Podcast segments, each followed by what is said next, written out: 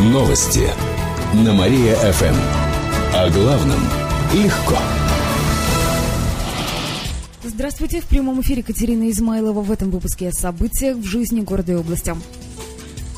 Самолеты из Кирова в Москву станут летать чаще. С 28 октября открываются дополнительные авиарейсы. Улететь в столицу можно будет каждый вечер. Время в пути займет около двух часов, а билеты обойдутся в сумму чуть более 5 тысяч рублей. Они уже есть в продаже. Для вечерних рейсов будут использовать комфортабельные реактивные самолеты канадского производства, сообщает Победилова.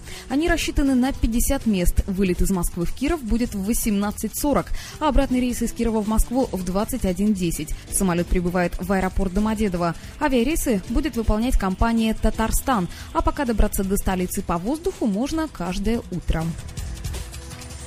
Бизнес-вумен трижды попалась на продажу алкоголя. В ее магазине на хлебозаводском проезде торговали спиртным по ночам. Местные жители стали жаловаться в полицию. Стражи порядка навещали торговую точку уже трижды за месяц. И каждый раз в магазине в ночное время продавали алкоголь. Более того, точка вообще не должна была работать. За подобное нарушение суд постановил ее временно закрыть.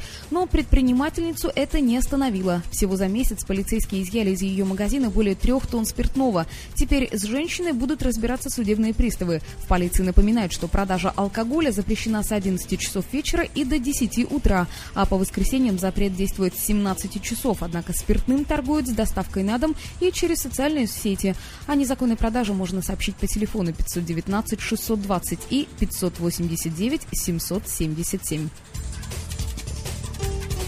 Выдающиеся кировчане получат общественное признание. Одноименную премию решили учредить в областной общественной палате. Там рассказали, что на нее смогут претендовать жители города, которые внесли вклад в улучшение жизни кировчан. Например, премию могут получить ученые, педагоги, врачи или целые организации. Решение об учреждении награды приняли с учетом мнения горожан и гостей города. На сайте ее почти 1300 человек поддержали идею, и только 60 решили, что городу она не нужна. Конкурс будет проходить в несколько этапов. Сначала выдвинут номинантов, затем рассмотрят заявки и устроят народное голосование на ее полисе. Победителям подарят диплом и специальную статуэтку «Общественное признание». Сейчас продумывают положение конкурса. Отмечу, что подобная награда есть в Москве, Челябинске и других городах России. Эти и другие новости вы можете прочитать на нашем сайте www.mariafm.ru. У меня к этому часу все. В студии была Катерина Исмаилова. Новости на Мария-ФМ.